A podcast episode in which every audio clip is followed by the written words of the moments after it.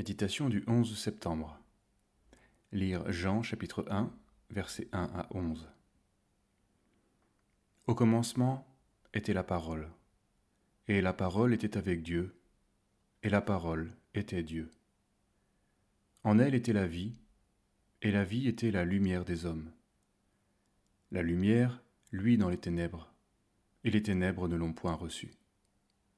Cette lumière était la véritable lumière qui, en venant dans le monde, éclaire tout homme. Elle est venue chez les siens, et les siens ne l'ont pas reçue. Dans la vie des églises, on constate parfois une méconnaissance criante du plan de Dieu.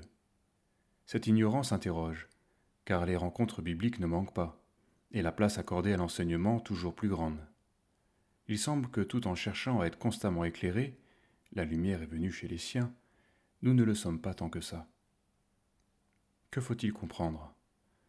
Nos paroles ne servent-elles à rien? Certaines personnes sont bouleversées par les prédications parce que Dieu leur a clairement parlé et éclairé. Cependant, elles ne saisissent pas toujours l'importance de prier ensuite pour répondre au Seigneur et recevoir ce qu'il leur a dit. Si donc la lumière qui est en toi est ténèbre, combien seront grandes ces ténèbres? Matthieu 6, verset 23.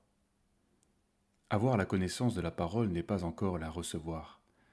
Être convaincu n'est pas encore ouvrir son cœur.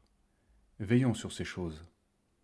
À force de ne pas conformer nos vies à ce que nous avons entendu, à force de conserver des zones d'ombre, des jalousies ou des exigences de riches, à force de ne pas dire à l'idole hors d'ici, quand le Seigneur la dénonce, notre lumière finira par s'éteindre et elle deviendra ténèbre. Nos œuvres seront alors mortes et dépourvues de puissance. Concernant les choses de Dieu, nous n'arrivons plus à nous arracher à un regard purement humain, n'arrivons plus à croire qu'il existe de véritables directions et interventions divines.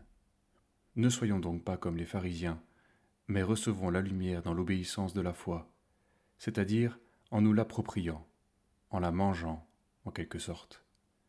La lumière dissipera alors toute ombre, elle nous rassurera et nous conduira dans l'amour et les œuvres de l'Esprit. Que le Seigneur fasse ces choses parmi nous, selon sa volonté.